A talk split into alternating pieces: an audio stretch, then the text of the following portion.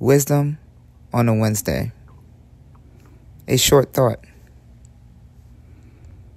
Negativity gets you to halftime, and dishonesty gets you disqualified. Something to think about. Happy Wednesday.